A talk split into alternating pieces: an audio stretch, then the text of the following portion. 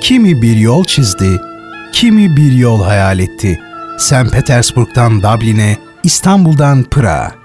Bir yanda dünyanın sesi, diğer yanda düşleri ve imgeleriyle zamanın seyrini değiştiren, insanlığın hayal gücüne tohumlar eken, varoluş sancımıza dokunan, unutulmaz düşünürler ve yazarlar, izler ve portreler Leyla Ceren Koç'la birlikte her pazar saat 23'te. Leyla Ceren Koç'la izler ve portreler başlıyor.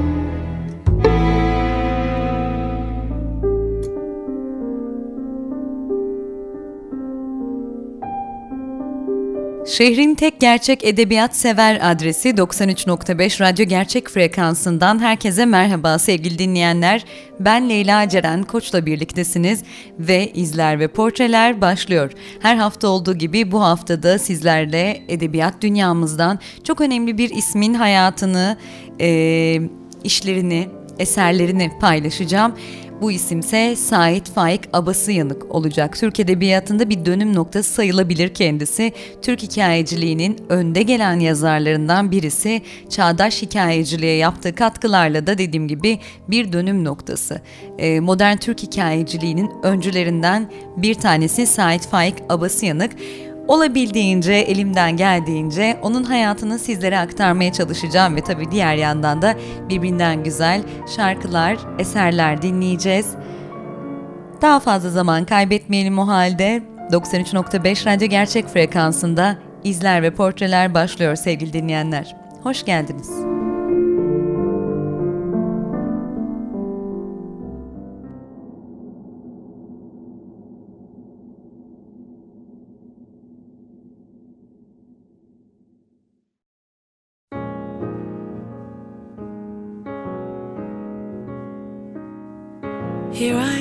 Again, asking questions, waiting to be moved.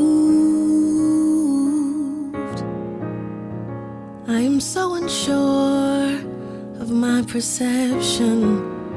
What I thought I knew, I don't seem to. Where is the turn so I can get back?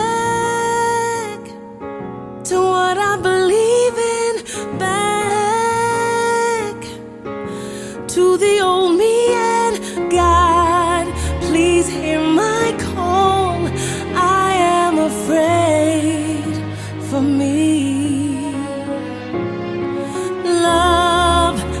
burned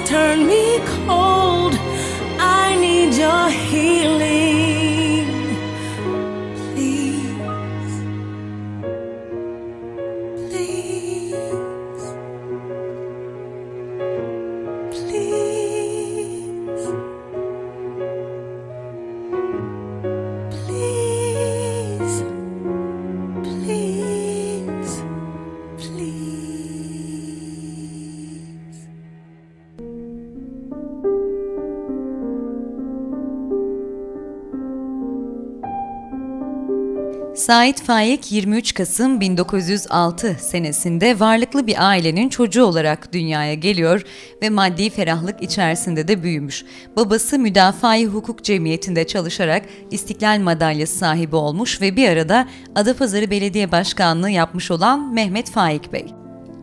Bu arada annesiyle babası bir süre ayrı da yaşamış Sait Faik'in. O dönemde anne Makbule Hanım bir akrabasıyla kalırken Sait Faik de babasının evinde anneannesi ve dedesiyle birlikte yaşıyor. Asıl adı Mehmet Sait olan Abasıyanık 1913 senesinde rehberi terakkide okul yaşamına başlamış. Ancak eğitiminin ilk yıllarından itibaren okulu pek de sevmemiş. E, tabii bu bütün eğitim hayatı boyunca da etkili olan bir davranış olmuş diyebiliriz onun için. Hayatı boyunca eğitim hayatıyla arası çok da iyi olmamış. 1920-22 yılları ise aile için zor geçen bir dönem. Çünkü bu yıllar arasında Yunan işgalinin başladığı döneme denk geliyorlar. Aile de bu sebeple akrabalarıyla birlikte önce Düzce'ye, oradan Bolu'ya ve son olarak da Hende'ye gidiyorlar. Bu sırada ise Sait Faik Ada, e, Adapazarı idadisinde eğitimini olabildiğince devam etmiş. 1924 senesine geldiğimizde ise İstanbul'a göç eden aile Şehzadebaşı Bozdoğan Kemeri Kirazlı Mescit Caddesi No 7'deki evlerine taşınıyorlar ve Sait Faik İstanbul Erkek Lisesi'ne kaydoluyor. Aile Şehzadebaşı'nda yaşadıkları yıllarda önce Yakacık'ta sonra da Burgaz Adası'nda yazlık kiralamaya başlamışlar. 1925 senesine gelindiğinde ise Sait Faik'in zaten okul yaşamını pek sevmediğinden bahsetmiştim biliyorsunuz. Ee, iğne olayı olarak anılan bir olaya karışıyor ve bu sebeple İstanbul Erkek Lisesi'nden atılarak öğrenimine Bursa Erkek Lisesi'nde devam ediyor. 1925 senesi İstanbul Erkek Lisesi'nde 10. sınıf öğretmeni Salih Hoca ve öğrenciler arasında e, geçiyor bu vaka, bu iğne olayı. E, durumu size şöyle aktarayım. Olayın nasıl geliştiğine dair oldukça ilginç bir olay aslında bakılırsa. Sınıfın öğretmen sandalyesine iğne yerleştiren öğrenciler hocanın gelip iğneye oturmasını izlemeyi planlarken hiç beklemedikleri bir olay gerçekleşiyor ve sandalyeye oturacağı sırada cübbesini düzeltirken iğneyi fark eden Salih Hoca şakayı anlar ve sandalyeye oturmaz. Kendine yapılanı kaldıramayan Salih Hoca ben bu muameleye layık değildim sizlere çok teessüf ederim diyerek sınıftan çıkıp gider. İlgili olayı müdür e, Besim Bey'e bildirdikten sonra e, üzgün bir şekilde istifasını verir. Salih Hoca'nın istifasının ardından disiplin kurulu olayı gerçekleştiren öğrenciyi bulmaya çalışır tabi. Sınıfın dersleri iptal edilir, araştırmalar o şekilde devam eder. Ancak hiçbir öğrenci itirafta bulunmaz. Öğretmenler toplantısı gerçekleştiği sırada müdürle lisenin güvenliği içeri girer ve şöyle bir şey söylemişler. Muhterem hocamız Salih Efendi'ye iğneyi koyan öğrenci iğneci sınıfın tamamen ihracına karar verdik. Çünkü failini ele vermiyorlar der. Ardından gelen kararla sınıftaki 41 öğrenci İstanbul Erkek Lisesi'nden Bursa Lisesi'ne sürgün olarak e, gönderilirler. Ve olayın üzerinden yıllar geçip Bursa'ya sürülen öğrenciler mezun olduktan sonra ise olayı başka sınıftan bir öğrencinin yaptığı anlaşılıyor. O günlerde iğneci sınıf adıyla tanınan sınıfta çok ünleniyor tabi. Hatta sınıfta e, sınıftan olmayanlar bile o sınıftan olduğunu iddia eder hale gelmiş. E, Hikmet, Hikmet Feridun Esin bu olaya dair şu sözü de çok meşhur deniliyor. Sözü şuymuş. Biz 43 iğneciydik. Fakat sonradan o kadar çok kişi iğneci sınıftan olduğunu iftiharla iddia etti ki hayret etmemek mümkün değil. Bu arada 1925 yılının 10. sınıfı yani iğneciler arasından birçok başarılı isim çıkmış. Sait Efendi yani Sait Faik Abasıyanık ki arkadaşları arasında lakabıyla Haşikio yani Sulu Sait'miş. E, Rahmi Efendi, kendisi ünlü hekim, politikacı, şair ve akıl hastalıkları uzmanı Doktor Rahmi Duman. Saffet Efendi, ünlü hukukçu Saffet Nezihi Bölükbaşı.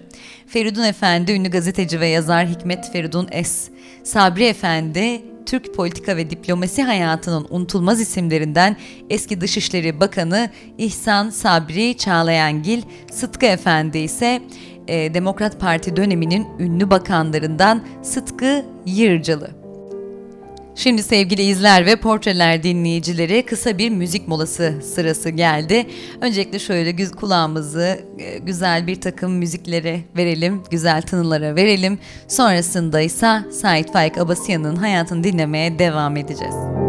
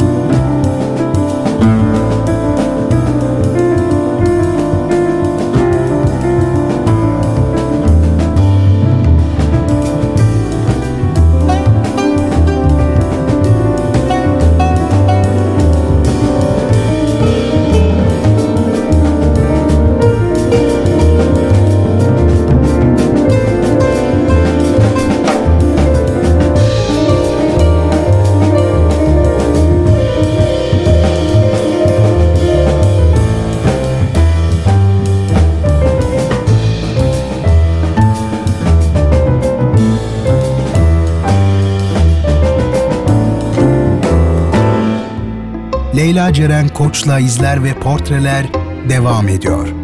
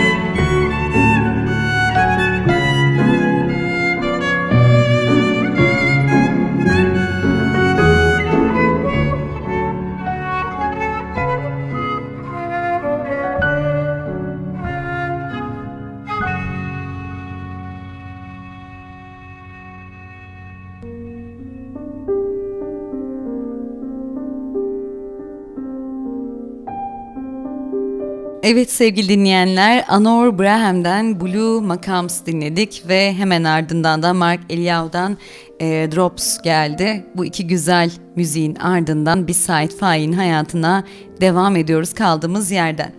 Öğrenimine Bursa Erkek Lisesi'nde devam eden yazar ilk öyküsü İpekli Mendili o yıl edebiyat dersinin ödevi olarak yazıyor.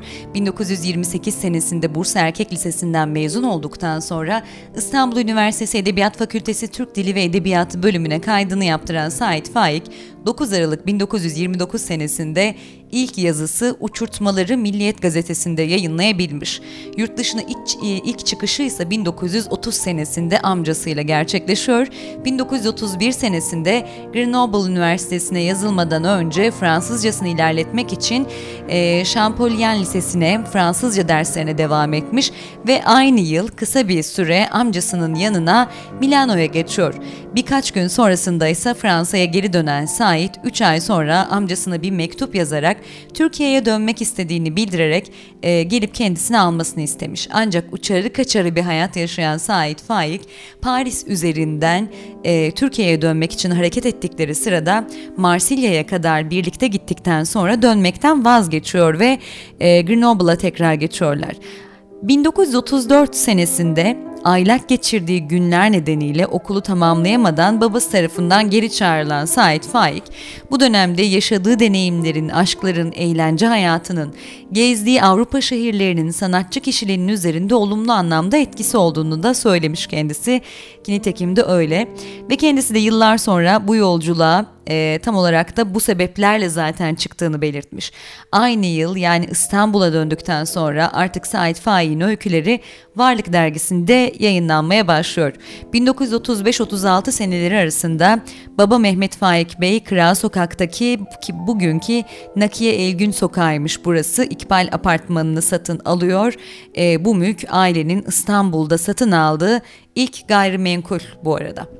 Sait Faik ise e, Halıcıoğlu Ermeni Yetim Okulu'nda Türkçe öğretmenliği yapmaya başlamış. Ancak öğrenciler üzerinde hakimiyet kuramaması nedeniyle çıkan bir tartışma sonucunda da işten ayrılmış. Bu olayın ardından babası Sait Faik'e odun kapısında toptancı tahıl alım satımı yapmak için bir dükkan açıyor. Ve kendi ortaklarından Ali Emali'yi de oğlunun yanına ortak olarak yerleştirmiş.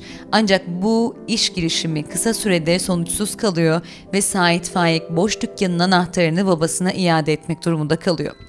İlk kitabı ise yine 1936 senesinde Semaver adıyla Remzi Kitap Evi'nden basılmış ve baskı maliyetini e, de babası karşılamış o dönem. Bu eserle ilgili Sait Faik'in o dönem düşünceleri ise pek aydınlık değil aslında. Yazdığı bir mektupta aynen şöyle demiş. Kitabım birkaç güne kadar çıkmak üzeredir. Adını Semaver koymuş bulunduk. Kitap birçok yanlışlıkla çıktığı için pek ümitsizim. Ve 29 Ekim 1938 senesine geldiğimizde ise baba Mehmet Faik Bey yakalandığı ağır bronşitten kurtulamayarak vefat ediyor ve bu kayıptan sonra Sait Faik kışları Kral Sokak'taki evde, yazları ise adada annesiyle birlikte yaşamaya başlamış. Birinci kitabından sonra da hikayeler yazmaya ve yayınlamaya devam eden Sait Faik 1939'da ikinci kitabı olan Sarnıç'ı yayınlıyor. Bu arada aynı yıllarda çıkan üçüncü kitabında bulunan Çelme adlı hikayesi yüzünden askeri mahkemeye verilen yazar 1944 yılında yayınlanan Medarı Maişet Motoru adlı e, ki sonradan bir takım insanlar adıyla yayınlanan bu kitabının asılsız bir ihbar üzerine Bakanlar Kurulu kararıyla toplatılması nedeniyle çok üzülüyor ve yazmaya küsüyor. Çabuk kırılan e, ve hatta küsen bir yapıya sahip olan Sait Faik'in ilk kitabının yayınlanmasından sonra da fazla satmaması nedeniyle üzülmüş ama yazmaya devam etmiş onu da belirtelim. Fakat üst üste gelen bu olayları daha fazla kaldıramayan yazar Burgazada'ya çekilmiş. Dediğim gibi adadaki yaşamında balıkçılık ve ada halkıyla yakından ilgilenmiş olan yazar sonrasında bunları hikayelerinde konu edinmiş. 1945 senesinde ise sağlığında tatsız ataklar yaşanmaya başlıyor Sait Faik'in ve doktoru Fikret Ürgüp içki içmemesi gerektiğini söylüyor ve aslen bunun üzerine Burgazada'ya yerleşiyor yazar. Böyle muhteşem bir yazarın küskünlüğü ise uzun sürmüyor tabii ki ve yazım hayatına tekrar dönüş yaptığı kitabı Haritada Bir Nokta adlı hikayesinin sonunda şöyle diyor. Söz vermiştim kendi kendime. Yazı bile yazmayacaktım. Yazı yazmak da bir hırstan başka neydi ki? Burada namuslu insanlar arasında sakin sakin ölümü bekleyecektim. Hırs, hiddet neyime gerekti? Yapamadım. Koştum tütüncüye, kağıt kalem aldım. Oturdum. Adanın tenha yollarında gezerken canım sıkılırsa küçük değnekler yontmak için cebimde taşıdığım çakımı çıkardım. Kalemi yonttum. Yontuktan sonra tuttum, öptüm. Yazmasam deli olacaktım. Ve böylece yazı hayatına tekrar dönen yazar Lüzumsuz Adam adlı kitabını ancak 1948 yılında yayınlayabiliyor.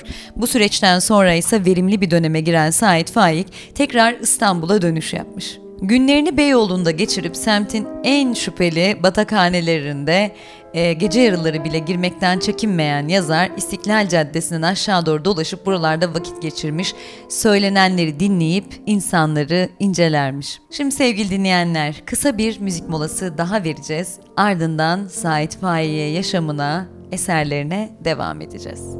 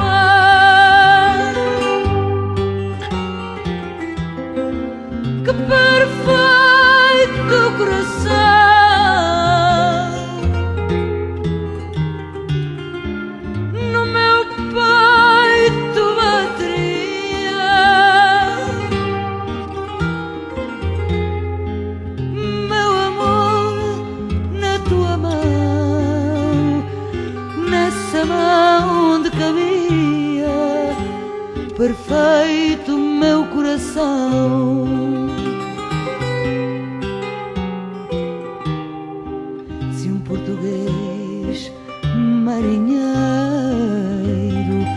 Dos sete mares andarilho fosse quem sabe primeiro.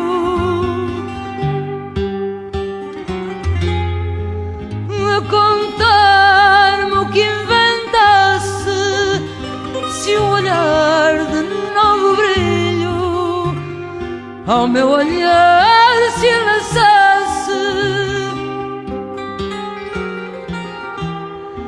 que perfeito coração.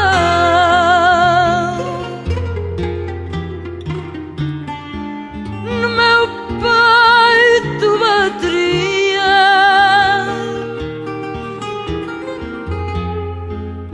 Meu amor na tua mão nessa mão onde cabia perfeito o meu coração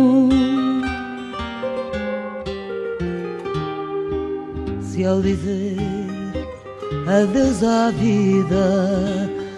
As aves todas do céu me descem na despedida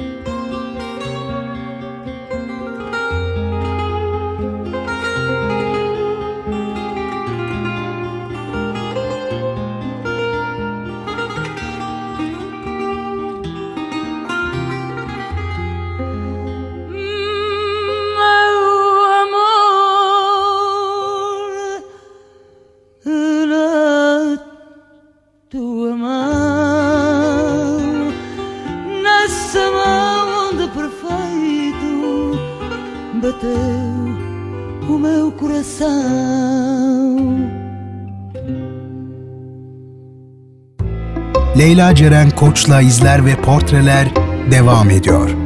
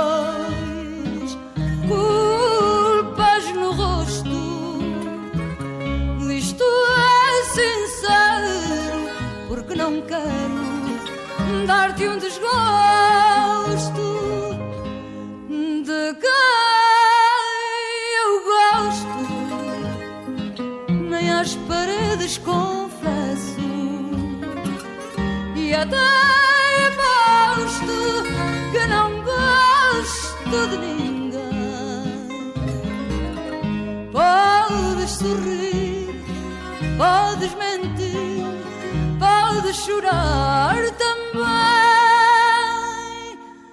De quem eu gosto, nem às paredes confesso. Quem sabe se te esqueci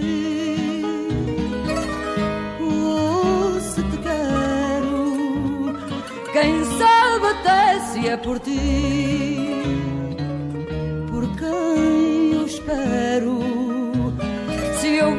gosto ou não, afinal,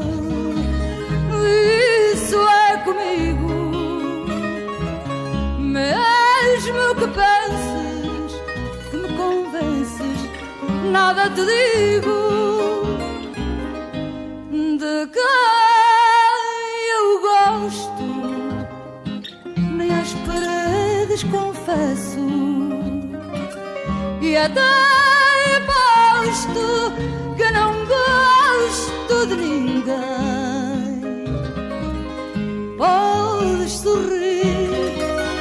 podes mentir, podes chorar também de quem eu gosto, nem às paredes confesso.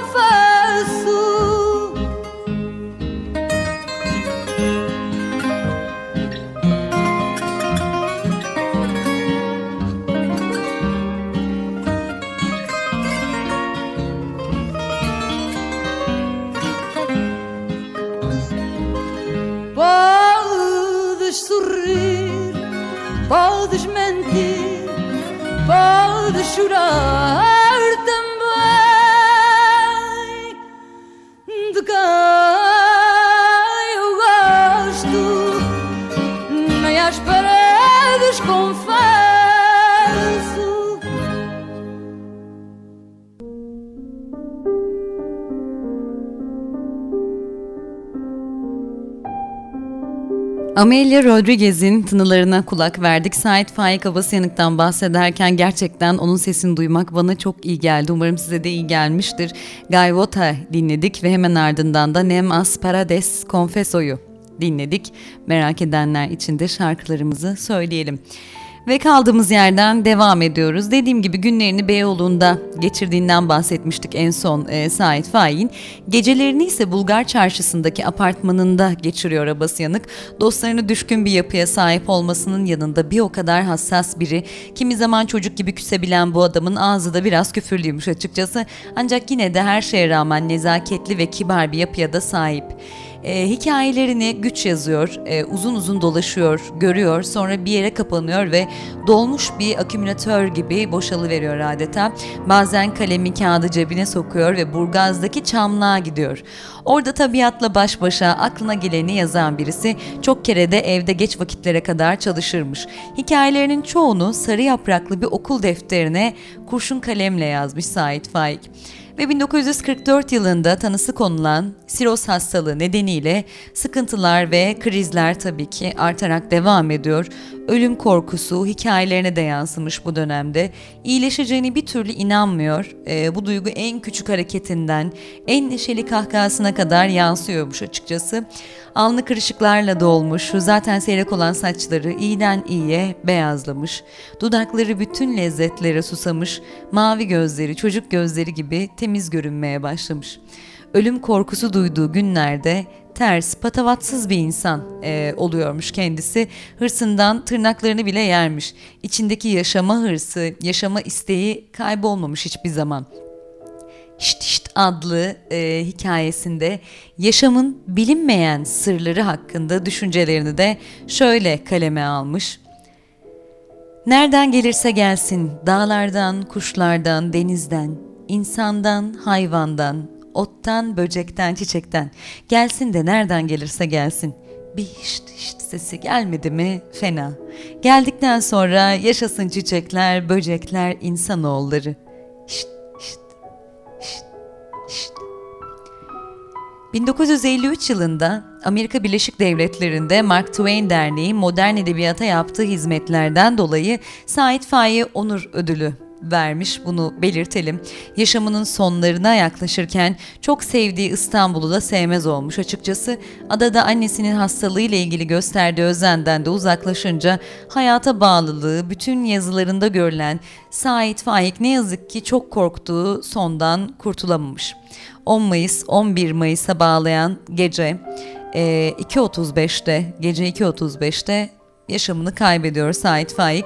Ölümünden sonra ise annesi Sait Faik Hikaye Ödülünü e, kurmuş. Annesinin ölümünden sonra da Darüşşafaka Derneği bu ödülü hala devam ettiriyor sevgili dinleyenler. Biraz öykücülüğünden de tabii ki şöyle toparlayarak bahsedelim. Sait Faik gibi bir yazar ve eserleri üzerine yapılmış pek çok değerlendirme var. Kuşkusuz bu değerlendirmeler içinde Tahir Alangu'nun Cumhuriyet'ten sonra hikaye ve roman çalışmasında yer alan Sait Faik bölümü hem yazarın etkilerinin hala sıcaklığını koruyor olması hem de Alangu'nun titizliği açısından en başarılılarından bir tanesi. Yazının geri kalan bölümünü onun çalışmasından alıntılarla sürdüreceğim. E, Sait Faik'i tanıtmanın yanı sıra Tahir Alangu'nun eleştiri tarzını da e, hatırlatmayı amaçladım. Düşünce ve duygularını, hele kendi kurallarını getiren yeni bir sanatçı olarak başıboş ve özgür yaşama tutkularını anlamayan, buna karşı olan bir çevrede yetişti. Ancak 15 yıl çabaladıktan sonra kendini bu topluma bir parça kabul ettiren, küçük bir üne sahip olabilen Sait Faik'in aile çevresinden başlayarak yaşadığı öteki çevrelerle tam ve düzenli, doyurucu ve destekleyici bir anlaşma içinde olduğu söylenemez. İlk hikayelerinden başlayarak bütün eserlerinin artistçe kendi üslubunda bir yaşamayı yadırgayanlarla çatışmalarının aynısı olduğu görülür bu tür bir çatışmanın olmadığı yerde de çağının sanatını ve yerleşmiş sanat ölçülerini aşan bir yeni ve güçlü sanat eserinin yeşeremeyeceği de açıktır. Böylece onda edebiyatı özentilerden, romantik ucuzluklardan kurtarmak, bir başka kata yükseltmek isteyen bir davranışın varlığı da daha ilk adımlarından belli olmaktadır. Said Faik hikayeyi edebiyat yapanların elinden kurtarmaya gelmiştir. Onun hikayelerinden başlayıp gerçeklerden düşlere doğru yürüyen, anlatışındaki zaman zaman değişen kuruluş denkleminin ölümüne yakın yıllarda tamamıyla değişeceğini, gerçeğin alegoriler, gerçeküstü unsurlarla kapatılacağını göreceğiz. Gitgide gerçekten küçük adamlar kalabalığının yaşadığı hayattan koparak yalnızlığın vahşiliğine, kavun acısı yalnızlığın dehşet verici bunaltılarına, yaklaşan ölümün ezici gölgeleri arasında karışıp yürüyüşünü, yine hikayelerinin aynasından seyredeceğiz. Hayatı ve eserleri eserlerini, e, eserlerinin iç içe oluşu, onun sanat anlayışının olduğu kadar ancak çok iyi bildiği konuları ve hayatları anlatmak istemesinin de bir sonucuydu. Düşünce ve sanata karşı alabildiğince kayıtsız, sağır bir çevrede dış çatışmalarla bezgin, içe dönük ve kavgacı, umutla umutsuzluk arasında kaybettiklerini kenar mahalleler, köprü altları, balıkçılar ve küçük insanların yaşamlarına katılarak bulmak istedi. İlk hikayelerinde olayları toplumcu bir açıdan gözlemlemeye çalıştığı, gözlemci bir gerçekçiliğe yöneldiği görülür. Bu yıllarda Vakit Gazetesi çevresindeki yazarlar arasında tutulan toplum çatışmalarını anlatan hikayeleriyle küçük adamın günlük yaşayışını ele almaya başladı. Eskilerin kenarda köşede unuttukları kimselerin varlığından haberdar olmadıkları küçük adamı edebiyatımıza getiren o olmadıysa bile yerleştiren, bilinmeyen yönleri gösteren, bir moda haline getiren en güzel hikayelerini yazan o olmuştur. Ona göre asıl hikaye çekişmeler ve çatışmaların yaşam ve geçim kavgası ile ilgili olan yanında değil, onun ötesinde kalan yaşama sevincinde, halkın hayatında sürekli olarak e, giden, direnmeyi güzel ve umutlu bir hale getiren paylaşılmış sevgidir. Sait Faik, yeni, kendine has, büyük şehrin ayaklarına yönelmiş hikayelerine, onu yavaş yavaş ölüme götürecek bir hastalığın teşhisiyle birlikte başladı ölüm korkusunun onu hikayede bir anlamda yaşama ve yazma tutkusu içinde her şeyi unutma, belki de ardında yaşay e, yaşayacak bir varlık bırakma endişelerine götürdüğünü, sonunda sıtmalı bir yazma devresine girdiğini görüyoruz. Ayrı din, millet, zümrelere bağlı insanlar ve mesleklerin e, ayırıcı çizgilerinin ötesindeki ortak vasıflara yönelerek İstanbul'un beşeri bütünlüğünü veren mozaiğin ayrıntıları arasında iyice karışıp gömülerek 1946-54 yılları arasında 8 yıl içinde ölümü bekleyişin sıkıntılarını avutmuştur. Hikayede hayatı, hayatta süreli ve düşlü hikayeleri yaşaması birbirinden ayrılmayacak denli iç içe geçmiştir. Sait Faik, kuruluşuna katılmadığı bir dünyanın kendine uymazlığı yüzünden dışa düşmüştü. İçinde yaşadığı toplum o süre içinde Osmanlı yaşama üslubundan kopuşunu çabuklaştırmış, yeni bir yaşama düzeni ise yeni insanı destekleyecek ölçüde gelişmemişti. İnsan yenileşmesi başka yenileşmelerle orantılı olmadığından yaşam bir yerde kuruyu vermişti. Sanata, bilime, devrimlere yönelen kuşaklar kurulu düzenin çıkarıcı e, çıkarcı tersliği karşısında bocaladılar. Devrimlerin duraklayışı, devletin aydın ve sanatçı kuşaklardan koruyucu ve yol açıcı desteğini kesişi de bu yeni edebiyat öncülerini toplumdan kopardı, yabancılaştırdı. Sanatçıların çoğu eski uygarlık düzenini yitiren, yenisini kuramayan düzensizliğin kargaşası içinde evrime değil yokluğa düştüler. Sait Faik'in arkadaşlarının çoğunun başına gelen budur. Sait Faik'in hayatı e, hayatı, dramı onu yokluğun da evrimin de karşısında kalıp direnmeye zorladı. Onun son hikayelerinde gerçek üstücülüğe yönelik özellikle e, özellikler bulanlar oldu. Onda düşünceden, bilinçli seçmeden gelen bir gerçek üstücülük değil, yukarıdaki şartlara göre ve o anlamda bir gerçeği örtme yaşadığı dramı ifade etme söz konusudur. Onun eserlerinde bir çağın bütün anlamı, kendi kuşağının düşünce ve davranış çıkmazlarının zengin bir tasviri vardır. Bu eserlerde yalnız Sait Faik'in değil, kargaşanın ortasında bırakılmış kuşaklarında dramı anlatılmıştır. Demiş efendim Tahir Alangu. Ve sevgili izler ve portreler dinleyicileri bu haftada programın sonuna geldik. Haftaya sizlerle yepyeni bir ismi, hayatını, eserlerini, edebiyatını, yazımını paylaşacağım diye umut ediyorum. O zamana kadar Sait Faik ile henüz tanışmadıysanız eğer bir an evvel tanışmanızı tavsiye ederim en içten dileklerimle. Herkese mutlu bir pazar günü diliyorum ki pazar günü bitirdik. Güzel uykular dileyim ben en iyisi. Güzel bir hafta dileyim bir de. Tekrar görüşünceye kadar hoşçakalın.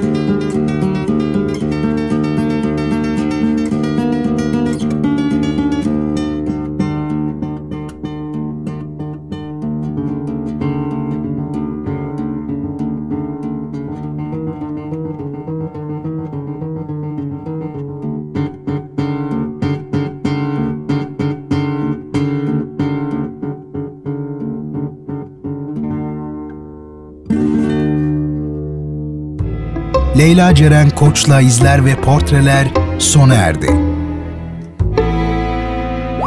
Bu program hakkındaki düşüncelerinizi dinleyen et radyogercek.com adresine mail atarak bize ulaştırabilirsiniz.